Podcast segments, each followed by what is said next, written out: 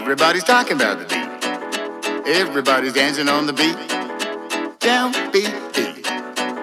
There's a different angle here for you. Another beat has always been there too. A new dance has hit. This is it. The after beat is the next beat after the down beat. That's the down beat, not the first beat or the on beat, but the off beat. Yeah, the off beat, baby. The after beat is the next beat under the downbeat. Down, down, down. The first beat or the but the upbeat. Talking about the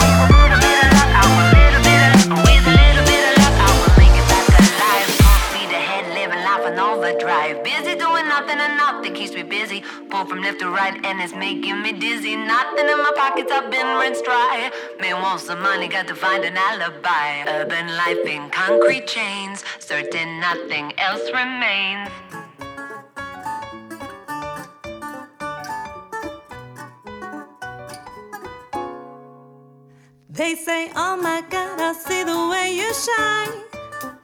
Take your hand, my dear, and place them both in mine. You know you stopped me that when I was passing by. And now I'm back to see you dance just one more time.